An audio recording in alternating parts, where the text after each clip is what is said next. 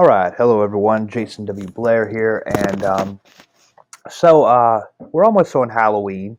We're almost up to Halloween here, and uh, I don't know about kids nowadays, but when I was growing up, uh, all year round, really, uh, kids would uh, uh, tell spooky stories, trying to scare each other, and you'd always have that one friend who would who would believe, you know, these stories, whether they're about ones they were passed down uh, from uh, generation to generation, or it was that one spooky house, or the creepy neighbors, whatever, you know. But you'd always have that one friend who was all spooked out and believing this, and like, oh no, you know. Um, uh, like I said, I don't know about nowadays, but uh, the thing is, um, they were safe back then, you know, or they, they were safe because we all knew that they were uh, pretend they weren't real. They were just uh, uh, legends or, or stories. Uh, but uh, they, then you've got um, uh, real live experiences. And when you've actually um, experienced paranormal activity, uh, the first thing that goes through people's minds is, "Oh man, you know, he's looking for attention. Ah, that's that's bogus. That's made up. That's fake."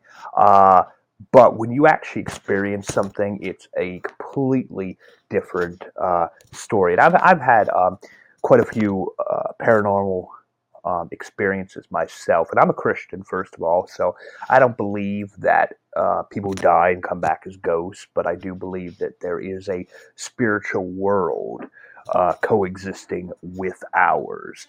And I have actually um, uh, experienced many uh, uh, uh, unexplained phenomenon. Um, I think the first, you know, growing up, I don't think I had any of those experiences, but when I became an adult, uh, I actually, my first apartment, it was in uh, the town of State College. Um, I lived alone at the time, and I remember uh, I was laying there one night. at the time, I was really poor, so I mean, I didn't really have furniture things. I was sleeping like on an air mattress in the middle of the living room, and uh, I didn't really keep up my housekeeping, so I had some like empty soda cans, things like that, lying around, and uh, I was laying there. I was sleeping. It was close to maybe midnight, one a.m., and uh, there was a soda can nearby. Now, uh, it was out of arm reach, so there's no way I could have actually hit this can, but uh, it was still nearby. Uh, and all of a sudden, in the middle of this blackness, you know, my eyes are closed, and all of a sudden I hear this boom. I'm like, what in the world's going? I actually, you know, I, I turned on the light and I saw this can had somehow flown across the room and hit the wall. I said, I'm out of here. Uh, I walked around Walmart for a few hours. Um, sometimes walking home from uh, work. Uh, I can't remember uh, where I worked at the time, but I remember, um, you know, shortly after that, I would work. Um, uh, what was it?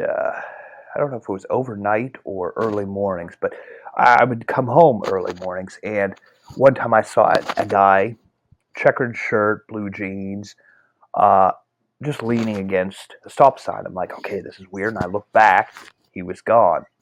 Um, didn't have too many after that until um, about two years later when I moved to uh, the town of Lock Haven which was about 30 miles away. At this point, I had a, uh, a girlfriend. We moved into a duplex, and some strange things started to happen. And no one would believe me. I mean, uh, everyone said I was making it up. I'm like, dude, this was crazy. They said someone was playing a prank on us. I said, uh, we live with my girlfriend's brother. He's staying with us. Uh, and he was over because I, I when, when I experienced some stuff, I raced over to my girlfriend's mom's house, which was about two doors down, and everyone was in the living room just chilling. No one had been in the house, but I had heard uh, footsteps upstairs, and this was a, a common occurrence in this townhouse. We would hear, uh, see, it was like one of those stairwells that you have some steps going down, and then you have a small landing, and it changed directions and came, and the stairs would come down a little bit uh, uh, in the new direction. Well, I would hear footsteps back and forth, back and forth on the small, tiny little uh, hallway upstairs and going down that first set of steps. But it would never, the footsteps would never I, I wouldn't hear any of the footsteps below that landing. It, most of the stuff happened upstairs.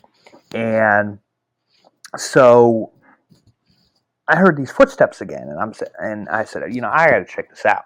And so I went upstairs, and freakiest things happened in this house. So I go upstairs. First of all, we had a rabbit and a guinea pig. Now they were in separate uh, uh, they were in separate aquarium tanks because we used aquarium tanks instead of the cages.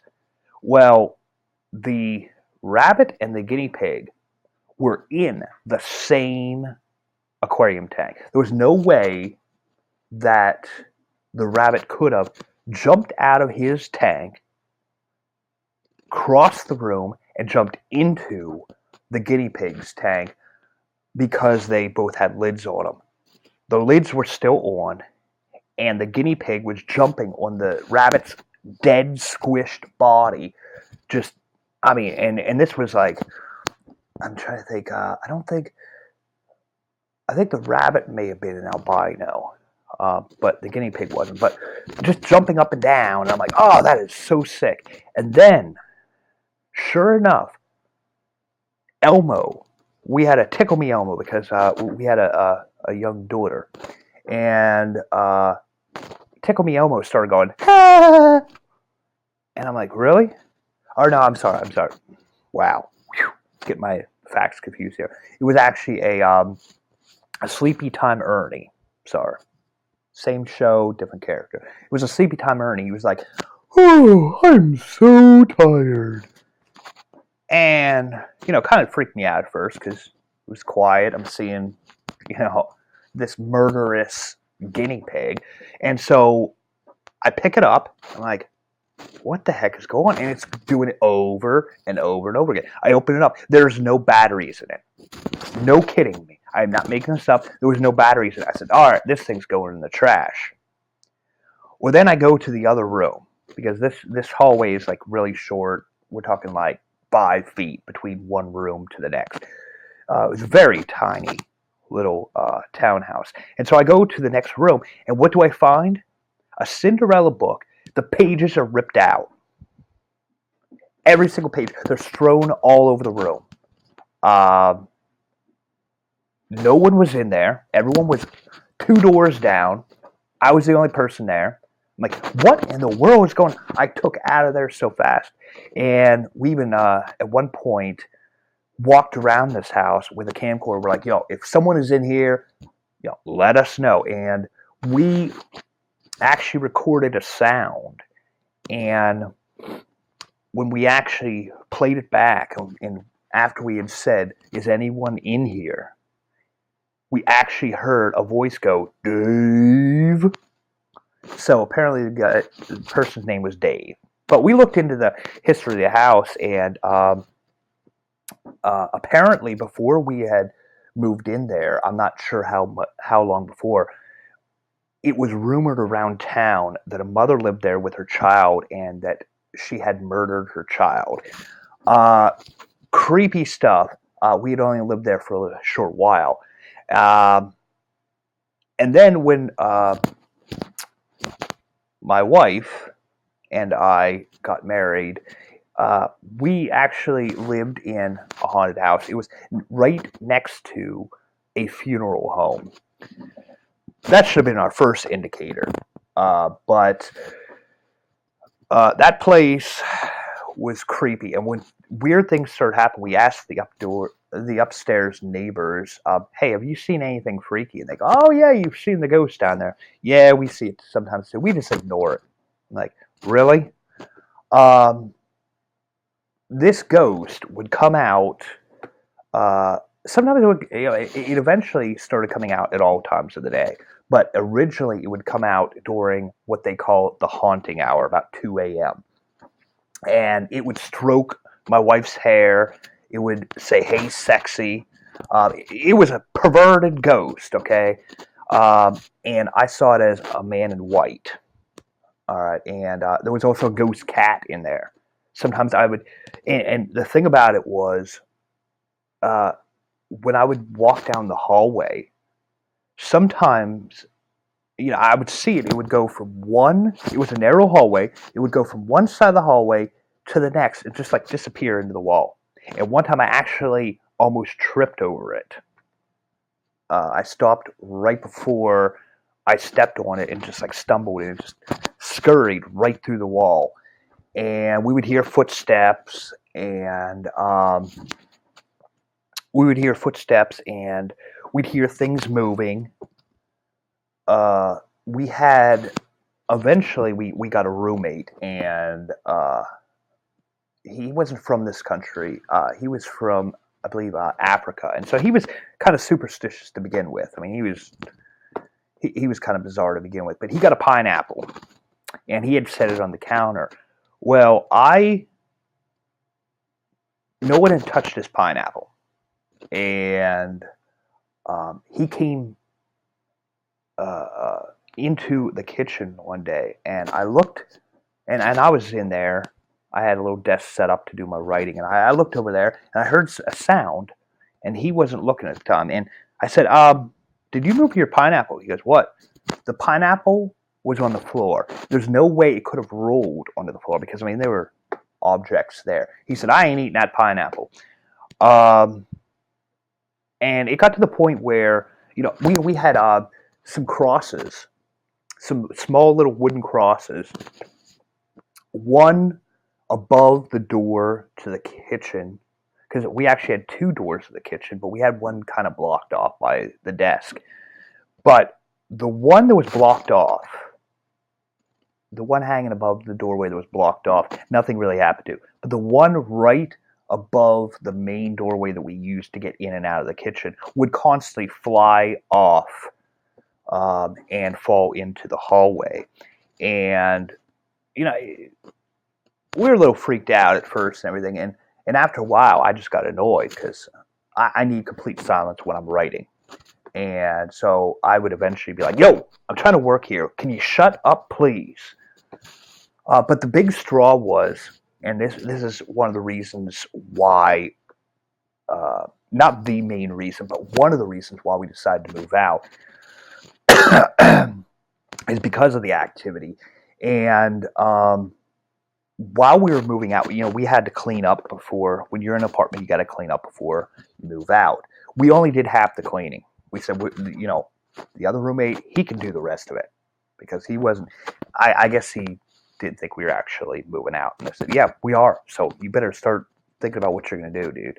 But we were actually cleaning up, and I felt something actually enter me. I mean, there, there was like this, this, this pushing and all of a sudden it, it felt like uh, uh, there was a pushing, and something that is completely out of character happened. And my wife said something to me, and I rushed towards her. And before, you know, my hands outstretched, and before I actually got to her, I had some control over my body because most of my body, it seemed like I had no control, but I had some control because before I, I, I got to her, I looked at my hands real quick as I'm rushing towards her, and I turned and ran out of the apartment. And my wife said, you know, oh wow, you know, I've never seen you like that before. never happened since. Um, but something overtook me, and I I could not catch my breath uh, for almost 20 minutes. Uh, I got sick to my stomach, and it felt like if you've ever seen like on um, I don't know if they did it on that movie about the uh, uh, Salem witch trials or not, but you know, back in colonial days and things, when they were interrogating someone, they put rocks on their chest and keep putting more and more until they got answers out. Well, it felt like there were big rocks on my chest, and so once I calmed down, I said, "Look," I said, "I don't care about the rest of it." I said, "The landlord can charge us for the rest of the cleaning, whatever. I don't care."